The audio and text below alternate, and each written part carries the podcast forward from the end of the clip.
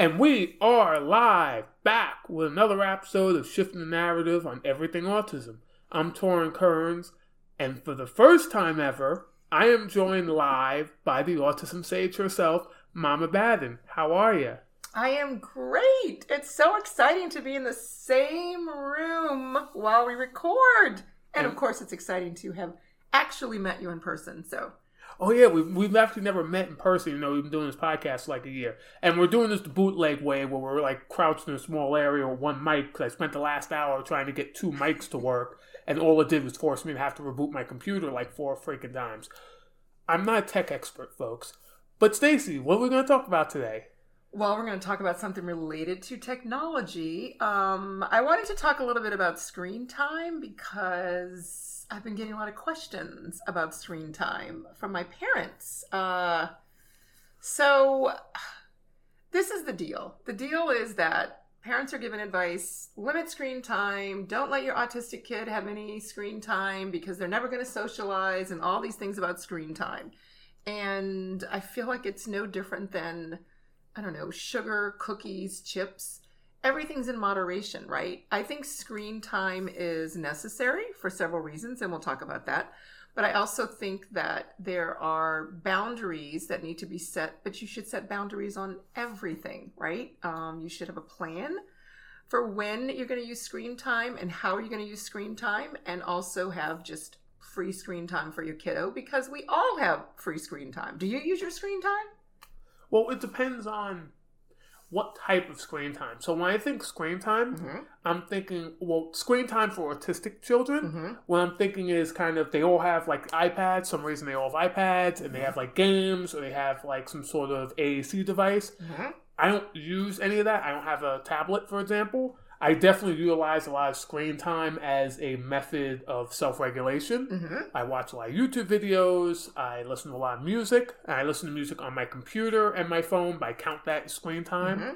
So that's what I think of screen time. So I guess, yes, I do. I spend way too much time on social media, like most of y'all. Well, at, at least some of y'all. Mm-hmm. I spend too much time on social media. So yeah, I do get a lot of screen time, but I'm not sure if it's in quite the way that a lot of you are using screen time for your autistic kids? Mm-hmm. I think that the this is what I find the dilemma is. The dilemma is that kids have access to their parents' phone way too early because parents give them the phone to appease them because they don't have another strategy. It makes them place. shut up. Yes, it does. However, um, and I'm a firm believer in children do not get access to adult phones, but people can parent in any way that they choose. That's just my rule in my household and always has been. However, there is a benefit to screen time, and you said self regulation.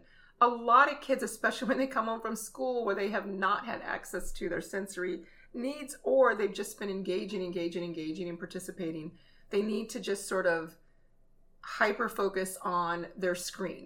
Hey, I'm from the future. I should have caught this when Stacy said it live, but when autistic people, in particular autistic children, are using screen time, they're actually not hyper focusing. It's the opposite. They're vegging out. They're sort of recharging their batteries. It just looks like they're hyper focused because large amounts of time will go by if left unmonitored. But think of it more like how you'll get really into a Netflix series and suddenly, oh crap, it's two in the morning. It's sort of like that whether it's an iPad, whether it's a computer, which I'm not even sure if kids have access to that anymore at home, but or, or even if you share your phone with your kiddo, right? Not everyone has a tablet. So thinking in terms of screen time is beneficial and it has a purpose, but you should have boundaries set. So one of the things I often have to remind parents is if you're going to offer the iPad or whatever screen time access they have, you have to set limitations, right? So, how many times do they get it per day? When do they get it per day? You can't just give the iPad and then when you're disgusted three hours later say, give it back to me. You can't do that. You have to like put some boundaries around it. So, screen time has a purpose for self regulation, it's also leisure time, but technology is a job skill. Like it's a job skill. So keyboarding is important. Kids need to know how to like type in to find stuff, search on stuff. Um, one of my homeschool students actually uses Alexa to find the answers. And He's smart. yes, exactly. There are actually some kids that I've heard that are Alexa is actually facilitating verbal communication. Like they're actually talking and practicing communication just by talking to Alexa. Um, That kid's going places because he's thinking outside the box. exactly. He's like, why do this math problem myself Yes. when I can have the computer, which has access to Google, give me the answer? That kid's going places. Yep. You're using your time wisely. So when when I think of screen time, I think of what it can be used for, but how do we use it? Um, but I do want to talk, Torrin, in terms of one of the things that my parents always get information, especially from doctors or therapists, is don't let them have the iPad at all, right? Don't let them get on any screen time. Don't let them watch TV. Don't let them do anything. But what do our kids learn when they're watching YouTube? What are they actually picking up? That you can make money as a professional vlogger. That's not what I was thinking. That's so funny. They pick up language, vocabulary, scripts they can pull from to actually communicate. See, I didn't think of that, but you're absolutely right. Yes. Like we do, and I, I think that's that's that's actually kind of mind blowing because I think of so for example, I think of my aunt Mhm. who is. I'm trying to think of a nice way to say this. She's very old fashioned, let's just Mhm. say. So like technology she doesn't adapt to super well and the idea that like people spend all their time online for both my aunt and uncle is like foreign and kind of pisses them off hmm but I never thought of if you something like YouTube videos can teach you things like scripts hmm and how to engage socially and things like that. Because you don't when you think of YouTube, you think of like cat videos. Like DIY has set up two microphones, Yep. which led to nothing with my computer crashing three times. So, but yeah, you you can learn skills. Oh, yeah. And, and kids learn like their, how to read, they learn their alphabet, they learn numbers, they learn counting. And I always tell parents the reason they're learning from the iPad or the YouTube or the television, whatever it is, is because they don't have to process facial expressions and process us talking to them. They can take it in. It's the same. It's consistent. So every time I watch that YouTube video, it's going to be the same tone, the same marker, the same. You can pause, you can rewind. Yep. So it's beneficial. So we want to allow them to have it, but it's not just give it to them and just let them run free, right? That's where you have to have routines around. So this is my advice. This is my advice to my clients. You decide how much screen time you want your child to have. That includes um, YouTube, iPad, television, whatever it is. So if you decide your child can have four hours of screen time a day, you structure it and put it into the routine that, okay, when I need to sit myself or cook dinner, that's when they can have their screen time because I know they will be occupied and I know they're going to be learning something, or if they just need to decompress on the iPad. So you do it in, in a way that it benefits you, but also they're getting something from it. But you set the boundaries using your visuals, using a timer, letting them know when they're going to get the iPad. You can use visuals even. Um, some of my families use uh, like technology tickets, right? Like, you know, in class when the teacher gives you like a homework pass.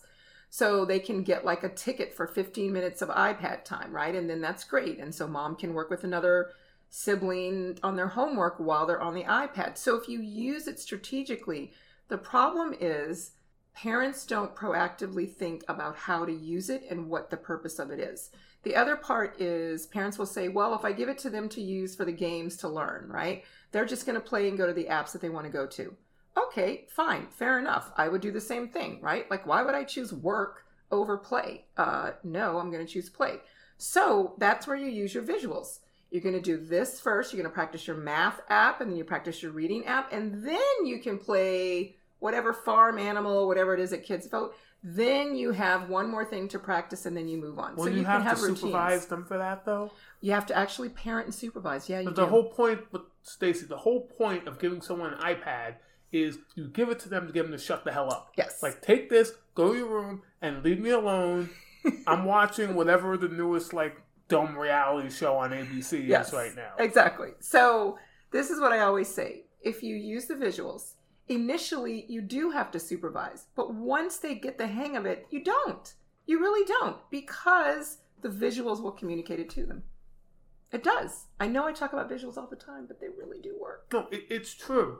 One of the things, actually, if there's you mentioned a bunch of stuff, so I have like a Mhm. bunch of like questions, hmm but one of them is you know I love to play devil's advocate. Yes. So you mentioned how it can teach them scripts and sort of social interaction, things Mhm. like that. But because it doesn't have the visual processing, the eye contact, for example, the having to read facial expressions, yada Mhm. yada yada, you could an argument be made that you're not actually teaching them that much because in the real world you can't rewind a person's face. No, you can't. However, if a child is, so for example, kids who are what we call Gestalt language processors, Yes. right?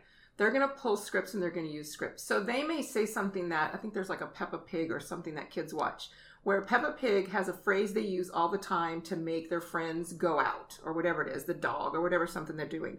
So what kids will do is they'll pull that script because they've seen it in the scene and then they'll use that one script for several different things. Now the key is parents have to figure out the code, the key, right? Yes. Um, but that's beneficial because guess what they're doing? They're communicating.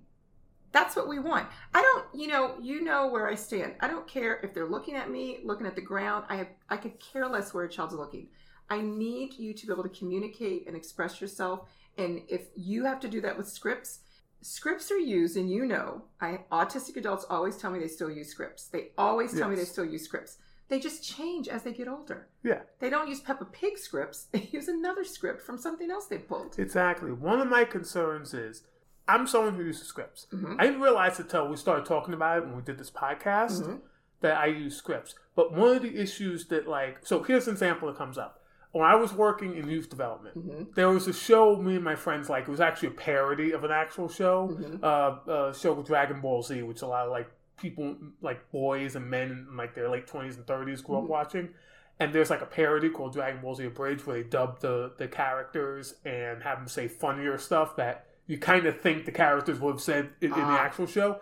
And at one point, two of the characters facing off are facing off, and the villain says, "When I'm done fighting you, you're gonna cry like a bitch." And at the end of the, at the end of the fight, the, the, the hero is crying, and he goes, "Oh my God, you actually are crying." Mm. And it's a funny line. The problem is, certain phrases get stuck in my head. Mhm. So I was at work the next day, and one of the kids who tends to cry for attention. Mhm. So whenever another kid says so and so's crying, we just tend to ignore it. So they say so and so's crying. I'm like whatever, and I see and he was crying. And I go, oh my god, you actually are crying. Mm-mm. I'm like, oh crap. So like I worry about scripting because moments like that, I mm-hmm. would have moments like that all the time where some of the scripts I would use would then come out. Gotcha. Like I at one point I told a little kid stop bitching and moaning, Yes. and I said it. And I'm like, crap. But, but this is what I always say.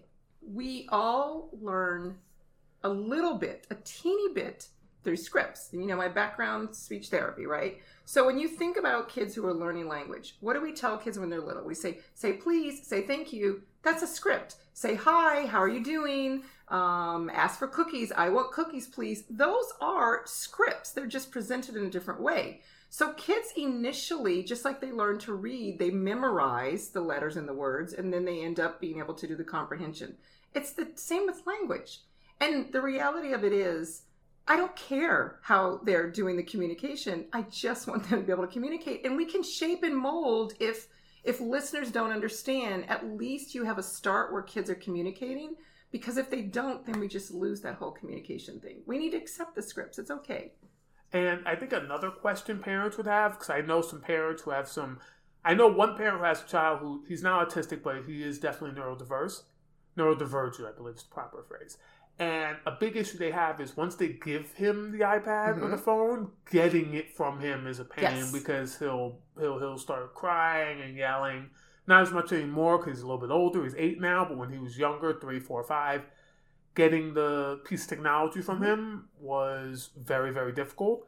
So, what do you do for that? Right. Because I'm sure it's that's a common issue. common issue and i'll tell you where it starts it starts when they're two years old they're one year old and parents give them the phone they don't set any boundaries they just give them the phone Because they'll Then- cry if you try to set boundaries. then grandparents or mom and dad get them their own ipad so i always say don't give them and say oh here's your ipad. Say we have an ipad. You can use it at these times. Because when you give something to kids they're like i own it. I make the rules. You can't take it away from me. The other thing is i'll go back to not setting the boundaries in the beginning, right? So when they don't set the boundaries in the beginning, kids don't, it's hard when you think of it this way. Your boss never tells you what time you have to leave work. You finish your work, you leave when you're done, right? Then all of a sudden your boss says, hey, hey, hey, wait a minute. We're all supposed to stay till four. You're like, oh, nobody said that I had to stay till four. I did my work. Like, what's the problem? Why do I have to stay till four? It's hard to shift that change, right? Now they want to set a boundary, even though you've been doing what you needed Yeah. to do.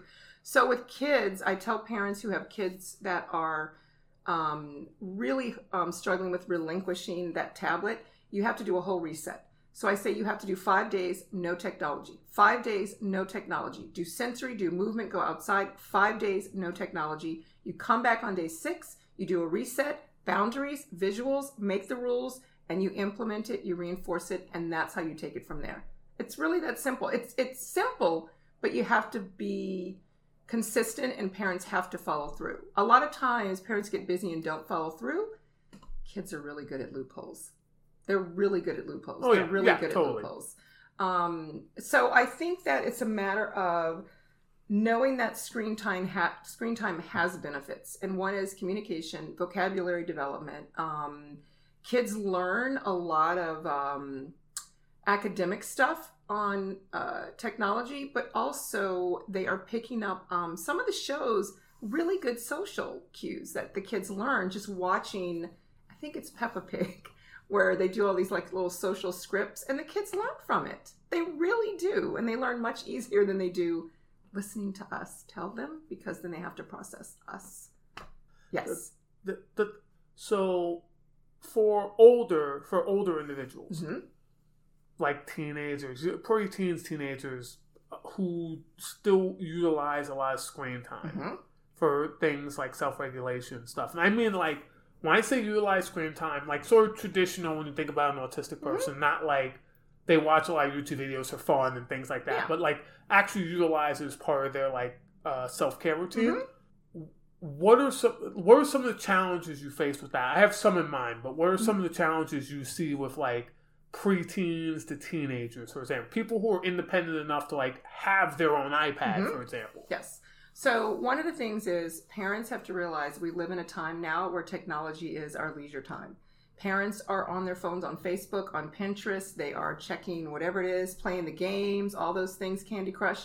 So we're modeling leisure time on technology, but not wanting our kids to have leisure time on technology. That's not right. You can't do that. The other part is um, a lot of autistic teens, that's their socialization, online gaming, talking to friends through the gaming because it's easier, right? It's not that sort of in person and all the things that come with that. You know, just the in person can be difficult Yeah. sometimes.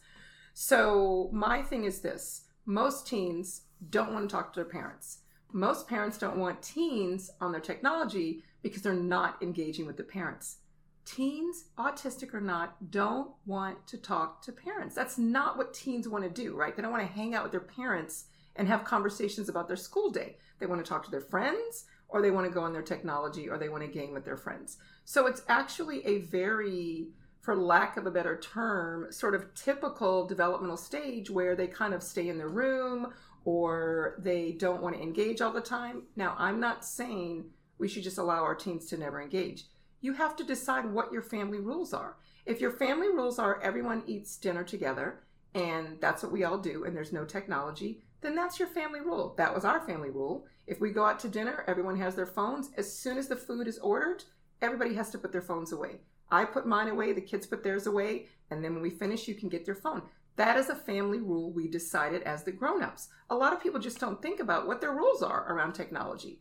And it also takes some extra work to enforce them, especially if you haven't been enforcing them and now they're teenagers. Yes. It's going to be hard. Oh, yeah. And there's going to be pushback. Yes, yes. You can't you can't allow um, free access to any technology screen time when they're little and then all of a sudden at 10, 12 decide to change all the rules. It's going to be really difficult and they're going to push back and they should push back because your boss said you got to stay at 4 now and that's not what he told you when you got hired, right? So you have to think about what you want your family dynamic to be like, but you also have to remember that there is a really good purpose. And I think that it's hard for for anyone to understand that screen time is self-regulating, but we do it. I mean, when we are okay, this is my funny story. When I go out, when, not often, but when I do go out, right, to dinner, I think it's hysterical to see the couples who don't want to talk to each other and they're both on their phones. I do that with my friends. Like we'll be like eating out or something, mm-hmm. and then we'll talk for a little bit. Then at some point, both our phones come out, and we're just not socializing at all. We're just on like social media. Yes.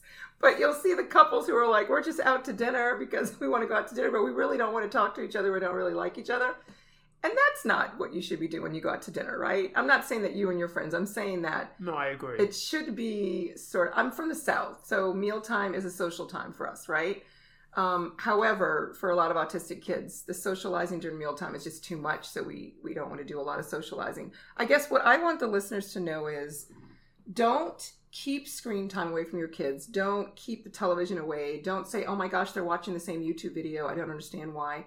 They're getting something from that. Like, there's no reason they're going to watch it over and over again if they're not getting something, whether it's um, self regulating because of the visual stimulus, whether it's auditory regulating, whether it's I'm pulling vocabulary or learning how to say or use things.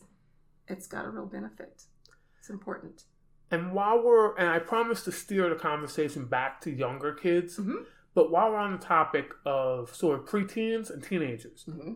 one of the issues I see mm-hmm. with them is you'll be out, let's say, at a meal or at a social event or some sort of family gathering, mm-hmm. and they're just on their phone, on their iPad. They're not socializing.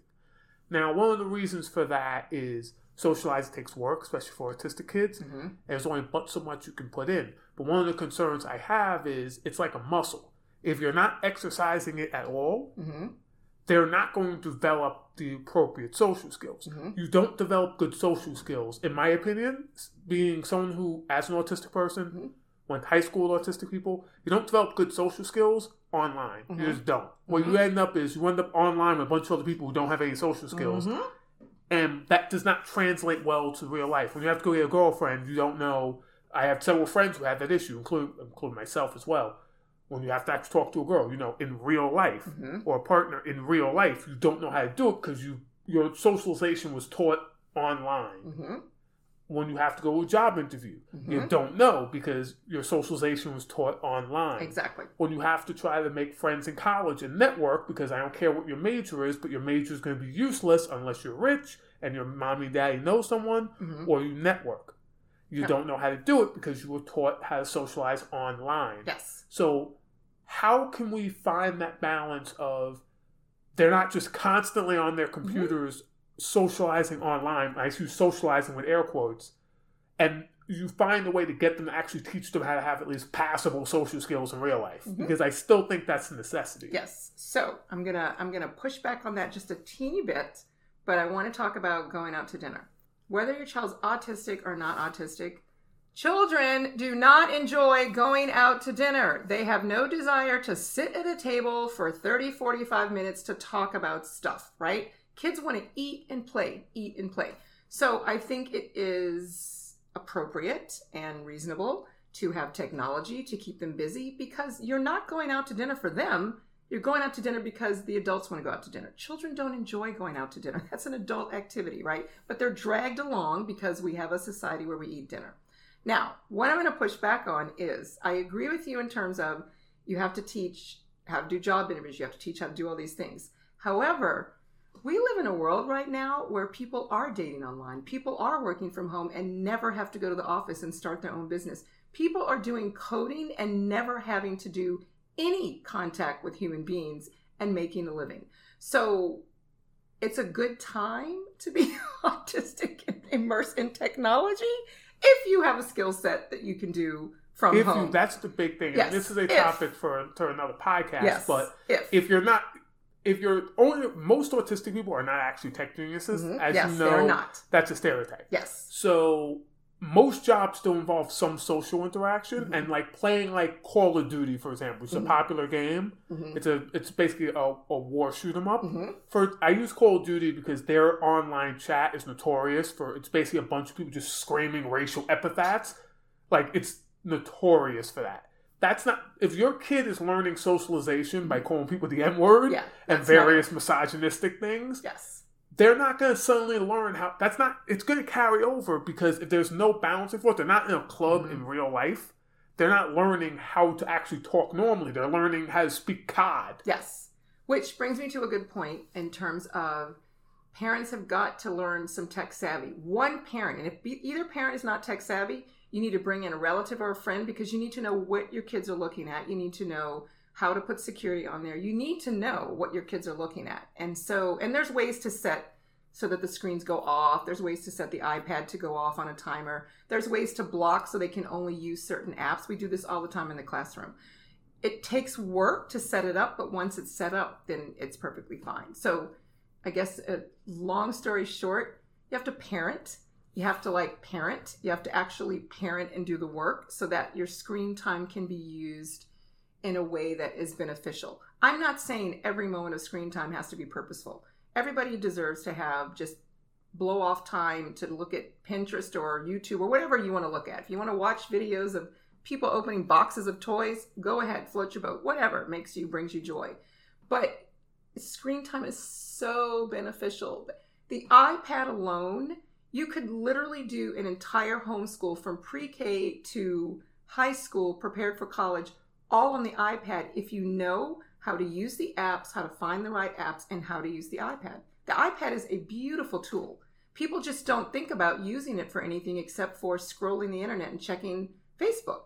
Like technology, in fact, it actually irritates me when people have an iPad and they don't do anything with it but check Facebook and scroll. You can do that on your phone. Yes, you, you can. can. doom scroll yes, on your yes. phone. The iPad is amazing. And the final thing, which is related to what we were saying, is one of my other concerns is there's a lot of bad influences mm-hmm. yes. online mm-hmm. that could affect especially impressionable young boys, yes. in particular due to recent events in the news mm-hmm. that I'm sure many of you have heard about. How do you prevent basically brainwashing, recruiting, mm-hmm. things like that? You have to be on top of it um, in terms of a parent. So, and it's a lot of work. I mean, I had two teenagers, and of course, I'm thankful I don't have them now because there's so many more apps. I can't keep up with it but you have to check their technology every night. You have to look and see what their history is. You have to talk to your kids honestly about what they shouldn't be looking at. Kids are going to be kids, right? The thing that's interesting is kids are so much more savvy on technology yeah. than the parents are. So they're able to like go around the security and figure out how to do things.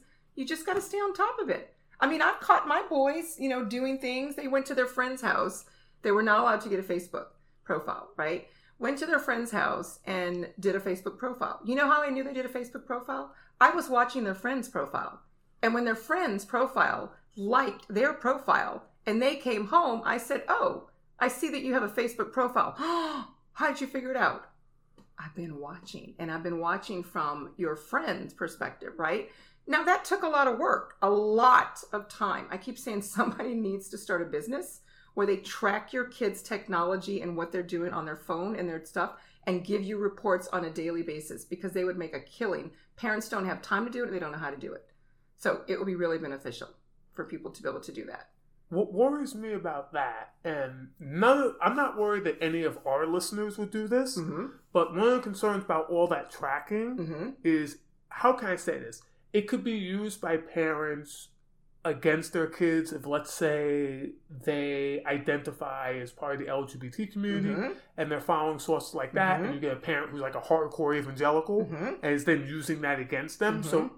that heavy sort of tracking concerns me a little bit. Yes. Because it, it, can be used the wrong way. But those kids know their parents are tracking them so guess what they're going to do?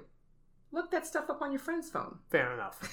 If you're smart and savvy. Fair enough. Also if you're watching if you're looking, especially if you have teenage kids, yeah, especially if you have teenage boys, and you're looking at their browser history, they probably haven't figured out how to use incognito yet. Yeah, that that they don't automatically know how to do this. So just just be prepared. Yes, y'all know what I mean. Yes, yes. Don't freak out. Just Yes. Be prepared. A natural thing for kids to be curious. Before we used to have magazines. Yeah. Now, if that's the only access. thing coming, if that's the only thing coming up on their search history, consider yourself lucky. Like that is the least of your problems. I, I think that I think that the key is parents have to communicate openly with their kids and they have to be aware of what their kids are doing. You can't just say, here's technology and I don't want to be bothered and I can go watch three movies because my kids are entertained on their technology. That's not parenting. Parenting is work. It's a lot of work. And with technology, it's an extra layer of work. I did want to bring that up though. Technology, I think we mentioned this earlier, mm-hmm. can be used as a way to give parent a respite. Mm-hmm. And not every, like most parents, most people can't just go, go, go, go, yeah. go. That sounds me snap my fingers that I, I don't think it's a bad thing using it as a how, how can you you how can you utilize that to give yourself a spell mm-hmm. yes. without effectively just no holds bar, yep. just using it to parent as opposed to using it to give you a break here and yep. there. I totally understand. So this is what I usually tell my parents. Um, let's say when they're on school break, right? It's like the kids are home. It's a lot of hours to fill, right? Sometimes the weather's not conducive. Sometimes we can't go outside. So I tell parents it's okay to give them extra screen time during those days because you can only sustain doing something and engaging for so long as a parent, right? So if you feel like you need two hours break, what do you think would be good for them to do to us? You want to give them two hours on gaming, two hours on whatever it is that, that, that they like to do on their technology. Let them watch a movie or whatever it is your kids like. Every kid is different. So I don't think it is a bad thing for parents to use technology to get a, for lack of a better term, a break, right? You just shouldn't be doing that every day, all day, right? Like every day, all day, like that's a problem because that means you're not structuring your routine and you should be doing some stuff with your kids that are not like just everybody's in their separate space. Nothing drives me crazy, and I shouldn't say this, but I'm just going to say it because it's just my opinion. When I watch HGTV and parents are looking for a new home and everybody's talking about family time, family time. And then they're like, oh, we need a big house so everybody can have their own space in their own room. I'm like, so you bought a house so everybody can divvy up and go in their own space? What's the point? What is the point? So now everybody's in their room. Dad's in his cave. Mom's in her craft room. All the kids have their own room. No one's communicating with anyone. And you wonder why we're having all of these problems. No, it shouldn't be that way. You need to have some time where you're actually even if you do screen time together like there are games that you can play you can do scrabble together on the ipad so i think it's a matter of but fi- the I, thing is i don't want to actually engage with my kids. Well then that's a whole nother podcast uh, topic. Like i don't like them. That's a whole nother topic. I guess what i want listeners to know is screen time is not bad right? It's not bad. And i don't i don't because it really breaks my heart when parents feel bad that they've been allowing their kid to use the ipad and they know they've been learning from it right? But then the therapist says oh they can't use the ipad. I'm like no that's not true. That's not true. Now that they are there is a uh, sort of stipulation if kids are going to use technology for communication we try to make it a separate device because you need to have it distinguished from this is your communication device. i was actually about to ask that yeah. in, in, in, in, a couple minutes but i'll bring it up now if let's say you need to do that hard reset mm-hmm. how would you go about that if the device is also being used for communication and also that's a financial constraint having yes. two different ipads Apple, I we say iPads, we mean any sort of tablet. Mm-hmm. I just mm-hmm. want to make that clear, by yes. the way. I'm meaning any sort of tablet. Yes. But a lot of people go with iPads because, or some sort of Samsung tablet mm-hmm. because they can do more. Mm-hmm. The problem is those are like four, five, six hundred dollars. The yes. iPads are like six, five to seven hundred bucks. Yes. Having two of them Mm-hmm. involves a certain amount of I hate to use the word, but privilege. Yes. Because that's a crap ton of money. Yes. So what do you do? Let's say you're a parent who does have one device, and that device is not only what the child uses for like YouTube and stuff, mm-hmm. but that's also their communication, or at least part of their communication. Mm-hmm. How can you do a hard reset in those situations? So one of the things that you can do is sometimes you can get an old phone that's a larger phone that can be their communication device or that can be their leisure device right? Like and what if the kid freaks out because of the change. You prep them for the change. You use visuals. You can make a social story. You can let them know the change is coming. Kids are fine. Everybody makes adjustments right? I'm not saying that change is not difficult but change is harder when you're not ready for it so when you prep kids for it then you're ready for it the other thing is Torrin you're right the having two tablets or having all those things is a lot um, but that's where parents have got to use their resources. There are there are nonprofits that donate. There your insurance company you can go through. You can ask your school. You can there's all kinds of groups that will contribute, donate, or you can qualify to get a communication device for your child. You just have to do the work, um, and sometimes it requires paperwork, but a lot of families get it. There's there's a whole thing on Facebook where there's a group where kids can sign up and get their device. So, what do I say? Where there's a will, there's a way. If you really, really think it's important, and that's, you know, everybody's resources are different. However, there's stuff out there. There is so, there's so many things out there. You just have to know where to look and just try to look. Ask your child's therapist, ask the teacher, ask another parent. Hey, how'd you get that iPad? Or, or just use Google. Well, the other thing is this. I've learned that a lot of people struggle with Google. I do too, actually. I keep saying do because it's like being fed with a fire hose. You know, it's funny because I did not understand why people struggle with Google, and then my best friend explained it to me, and I was like, "Oh, I didn't know people were struggling with that." So now I get that other perspective. But one of the other thing, the other things that I tell parents is tell people who say, "What does your child want for? What is you know? Let's say the kid's name is Mary. What does Mary want for her birthday? What does Mary want for Christmas?" Tell them we're trying to get her a device. So can you contribute this?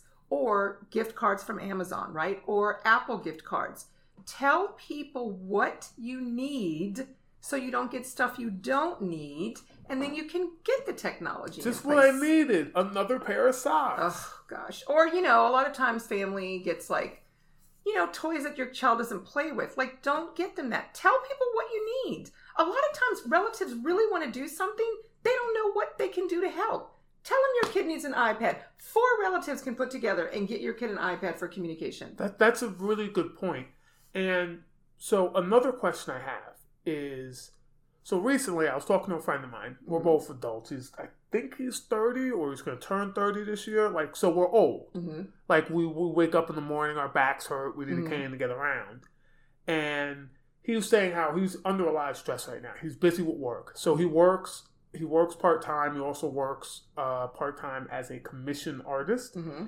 and he has a lot of art pieces to do. He has a lot of extra hours at work. There's a lot of stuff going on in his home life, so he's very stressed. And he's mentioned how he's like, I need to manage time better. I'm spending too much time playing video games. I gotta do that less. Mm-hmm. And what I mentioned to him is for him, when he plays video games, that is how he self regulates. Mm-hmm. That's how he keeps himself from just melting the bleep mm-hmm. down. So I said, no, you don't need to cut that. You don't need to cut that out. If you're doing it more, it's because you're already overtaxed. Yes. So a lot of times you'll see increased want of screen time. Mm-hmm. It's because they're overtasked. They're overtaxed. How do you manage that? How do you identify that? And how do you manage something like that without just spoiling them or yeah. breaking boundaries, yada, yada, yada? Of course. Um, well, if you know your child, if you understand their sensory system, and if you know what's going on at school, because school can be overwhelming. So that's where you have that communication with the child's teacher um, in terms of, you know, maybe there were some assemblies, or maybe there were, I don't know, uh, something different happening at the school, or maybe it's like the week where there's just a lot of stuff going on in the classroom and they participated, so they may need more time. I think it is. Um, it is understandable when a child is overwhelmed and needs to come home and just check out from engaging with people, right? Totally understandable. Just like you do when you come home from work exactly. and you get on your phone yes. or you turn on the TV or you go on YouTube and you don't want to be bothered. Yes, exactly.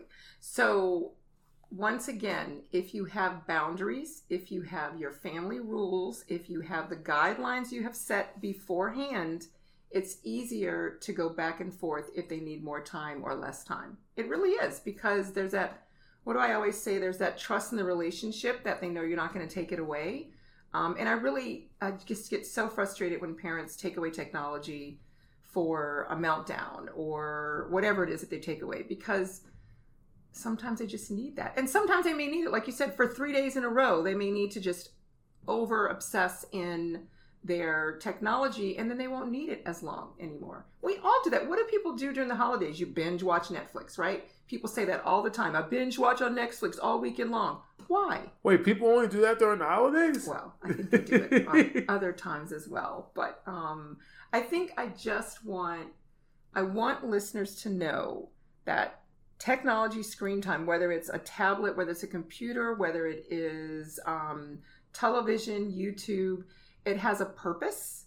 You just need to understand the purpose. You need to set boundaries, and you need to um, have it um, have guidelines around how they can use it, and you need to monitor. Like you need to know what they're watching, and if you're not tech savvy, get someone who is. I still worry that people who are learning communication through online, how can you ensure that you're preparing them for real world Ah. communication? Good question. They're not just learning online. They're getting a foundation, but when they're not on technology, we're going to build on that foundation. How, so how will we do that? All right. So for kids who pull scripts from, have you ever seen that movie? Um, oh my gosh, Life anim- animated, Life animated. No, I don't watch movies. Oh I'm my gosh, it's so good. So Life Animated, it's an older movie and it is like a documentary about this director, his son's autistic. He realizes that his son watches Disney movies over and over and over again. Then he realizes he's actually using lines from the Disney movie to communicate to them. So then the dad starts to communicate to him in Disney movies and then they end up building this back and forth communication and then they end up expanding it into other stuff and now he communicates just fine in terms of an autistic person verbally. Sometimes he doesn't have access to his words but he is able to communicate. So what they did was they used what worked for him and then they just expanded it outside and generalized it into something that not just the parents could understand but that other people can understand. And that's how you do it. You have to you have to use that as the foundation and then say oh are you trying to say this? And then the kids are like oh and every time you say that they'll eventually they start picking up the phrase that it is. One of the examples is one of my kids I can't remember what this little boy says something about um, get shoes right? So get shoes means i want to go to the park. Get shoes means i want to go in the backyard. Get shoes means i want to go to the store right? When he wants to go out of the house it's get shoes because what do we do when we go out of the house? We always have to put our shoes on so mom is picked up on get shoes means that. So she has a visual, he's four. She has a visual where when he says get shoes, she has park, outside, I mean car, park, and backyard. So he picks the choice and then he says park. And she says, You want to go to the park? And he's like, Park, please. So then eventually what's happening is now he'll say, Get shoes. And she'll show the visual and say, Which do you want? I want to go to the park because she modeled it. She modeled the one, she modeled the sentence that he wanted to say because he knows what he wants to say. He wants to say, I want to go to the park. The words don't come out. Get shoes comes out. So that's how we get it. So they're not just learning it on technology, we're bringing it out of technology. They're just getting a foundation. No, I really like that a lot. And honestly, I think we should probably bring this in just because that's an awesome place to sort of bring this to a close. Do you have Mhm. anything else you'd like to add? No, I don't. I just want people to know that technology is beneficial. The other, you know what I will add? Technology is a job skill. That's what I will say. It's a job skill in What today's world.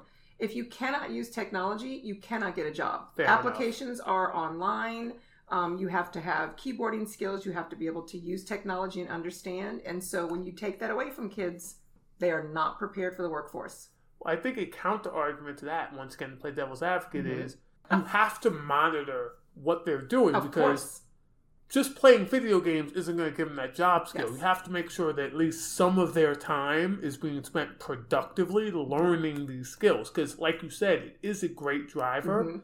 But my concern as someone who's worked with kids, someone who's been around a lot of autistic kids, is you got to make sure that it's being used properly. Mhm. Because if you don't, if you don't monitor this stuff, yeah, they're just going to play video games and they're going to learn communication via racial epithets and misogyny. Well, this is what I will say. When my boys were little and I said, you can't play, you can't get a job doing video games. Well, now you can. Now you can make a lot of money playing games on video. I mean, video games. There are gamers that make a lot of money. Yeah, that is that that you are right. That is one thing. We used to say you can't get a job doing that. Well, now you can. now you can make a living, make six figures course, just playing video games. of course, games. Of course, of course. All right, so You I gotta guess, have a personality though. That's the part. That's the part they don't say. You gotta be able to play the video games while speaking. Oh, like, yes. and be entertaining. Oh yeah, there is definitely a skill set to it. So I think that you and I are in agreement that technology is not bad. Screen time is okay. It just needs to be monitored. Boundaries need to be set, and you need to use it with purpose. But then also allow leisure time, just like all of us need. Exactly. Oh, and one thing I'd like to add, Mhm. I almost forgot this, which I'm actually very happy because generally how we do these recordings are we finish up and I remember like 15 minutes more of material that I, that I was like, damn, that would have been perfect. So I actually remembered something. When we were talking about self regulation, Mhm. autistic people aren't the only people who need to self regulate. Regular course. people do too. So when it comes to parents, oftentimes parents will try to set boundaries Mhm. and when they become stressed, Mhm. they first of all they won't know when they're sort of reaching their own personal limit. Mm-hmm. Then they'll go over that limit, and then they're just like, "Screw it, Yeah. just take the laptop and leave me alone. Take Yeah. the iPad and leave me alone." Because once you're past that limit, you don't have the energy To do to anything. set Yeah. those boundaries anymore. Yes. So it's very important to not fight through that period when it happens. Mhm. It's important to a set the boundaries early, so Mhm. you don't have to do as much work enforcing them Exactly. and B, know when you're approaching your limit because once you do, everything's going to go to hell. hmm That's when you're, they're just going to have the, the iPad for eight hours Yeah. because you just can't be bothered. Yeah. It's and then that causes a snowball effect and yada, yada, yada. So it's very important to manage your own spoons, for Mhm. lack of a better word, Yep. especially because so many parents end up being neurodivergent themselves. Mhm. So turns out they're operating with the same sort of brain wiring as their kid. Yep. And the reality of it is, if a child needs to spend hours and hours each day on technology to self regulate, that means their sensory needs are not being met at all. If you're spending hours and hours a day on technology to self regulate, that means your needs aren't being met either. Exactly. That is a very good point. yes, exactly. So, this was a good conversation. This is fun. This is really fun. I'm going to be honest with y'all. At first, I didn't want to do it because I told Stacy we mean to record this for a while. I'm just like, this this just doesn't do it for me. This this doesn't this, this doesn't like. I'm someone who I like big controversial things. I like stuff that can get animated over. I'm basically a shock jock because I don't actually know what the hell I'm talking about. So my thing is just being sarcastic Mm-mm. and just spewing stuff into the void. That is my contribution to this podcast. But this ended up being really fun, and the reason I agreed to do it is because Stacy mentioned that a lot of parents were asking about it. Mhm. A And lot. I really hope, and I think it will help a lot of people. Mhm. And of course, whenever I get to do it live, this is the first time we've ever met in person, I know. We get to do it live. I Hopefully, next time we'll have a more professional setup. It won't be in a sketchy hotel room. we'll have more than one mic. It'll actually feel like professional. But unlike most autistic people, I actually don't have tech skills Mhm. at all whatsoever. Like, you're lucky you've gotten this much this far. Yeah. So, but Stacy, that is why we're working to Shift the narrative on everything autism. See ya! If you'd like to help marginalized youth receive access to books and other learning materials, often inaccessible in many parts of the country, please consider buying the VQ Library of Coffee at Ko-Fi. Link in the description.